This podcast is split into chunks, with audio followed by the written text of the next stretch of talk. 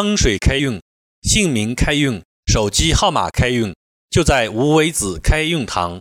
微信号七五九三幺三五幺。十二，巧用典故法。典故是指古时典籍中出现的有意义的故事和来历有出处的词语。运用典故是我国的文化传统之一，它能提高名字的文化含量和审美素质。如唐代诗人孟浩然。浩然出自《孟子·公孙丑》，我擅擅扬武浩然之气。浩然之气指纯正博大而又刚强的气质。清代画家、书法家、诗人郑板桥，板桥出自唐代刘禹锡的《杨柳枝·春江一曲柳千条》。二十年前旧板桥，曾与美人桥上别，恨无消息到今朝。借板桥讽刺世态炎凉。名字与其画风一致，耐人寻味。宋代词人周邦彦，字美成，邦彦出自《诗经·正风·高俅》，比其之子，邦之彦兮。邦彦指国家的优秀人才。美成出自《论语·颜渊》，君子成人之美，不成之物。美成即成人之美。唐代诗人杨士鄂，士鄂出自《史记》。商君列传：千人之诺诺，不如一世之恶恶。是恶，敢于直言的忠诚之士。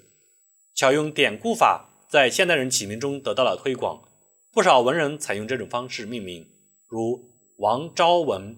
昭文出自《论语·里仁》，昭文道：“夕死可矣”，表示决心以拼死闻道兵精神求知求真。朱自清，自清出自。楚辞古居，您廉洁正直以自清乎？表示自己以廉洁正直自律，做自清自宗的人。楚图南，图南出自庄子《逍遥游》。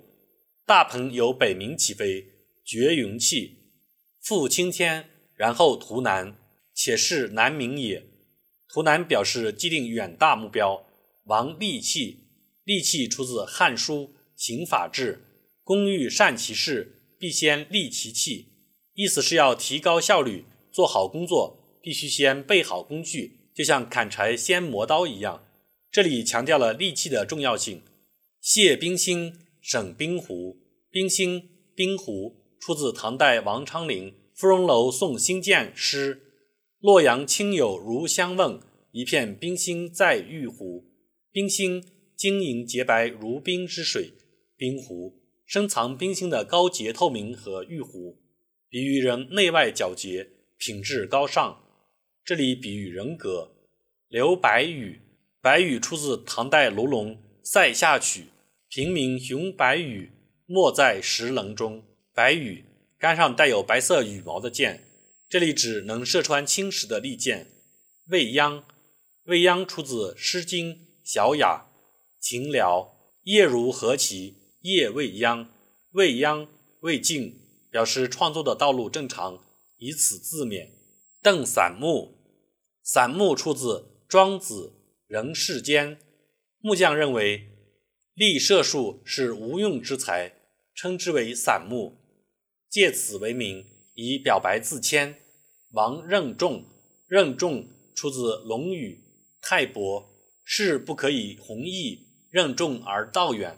任重，责任重大。从以上例子可以看出，借用典故命名有两种情况：一是借典用故，强化原意。孟浩然、杨子鳄、王昭文、朱自清、王利器等都属这一类；二是借故发挥，赋予新意。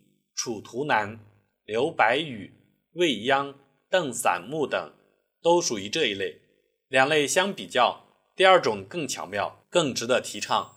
因为这一种名字不仅源于典，而且流于心，经过了再创造，获得了新的表现力，反映了主人的个性特征。如邓散木，典故散木的本意是无用之才，主人以散木为名，却表现出谦逊的美德，这不正是个性的自然流露吗？借典故之玄，奏心头之音。这正是构思的巧妙之处。风水开运，姓名开运，手机号码开运就在无为子开运堂，微信号七五九三幺三五幺。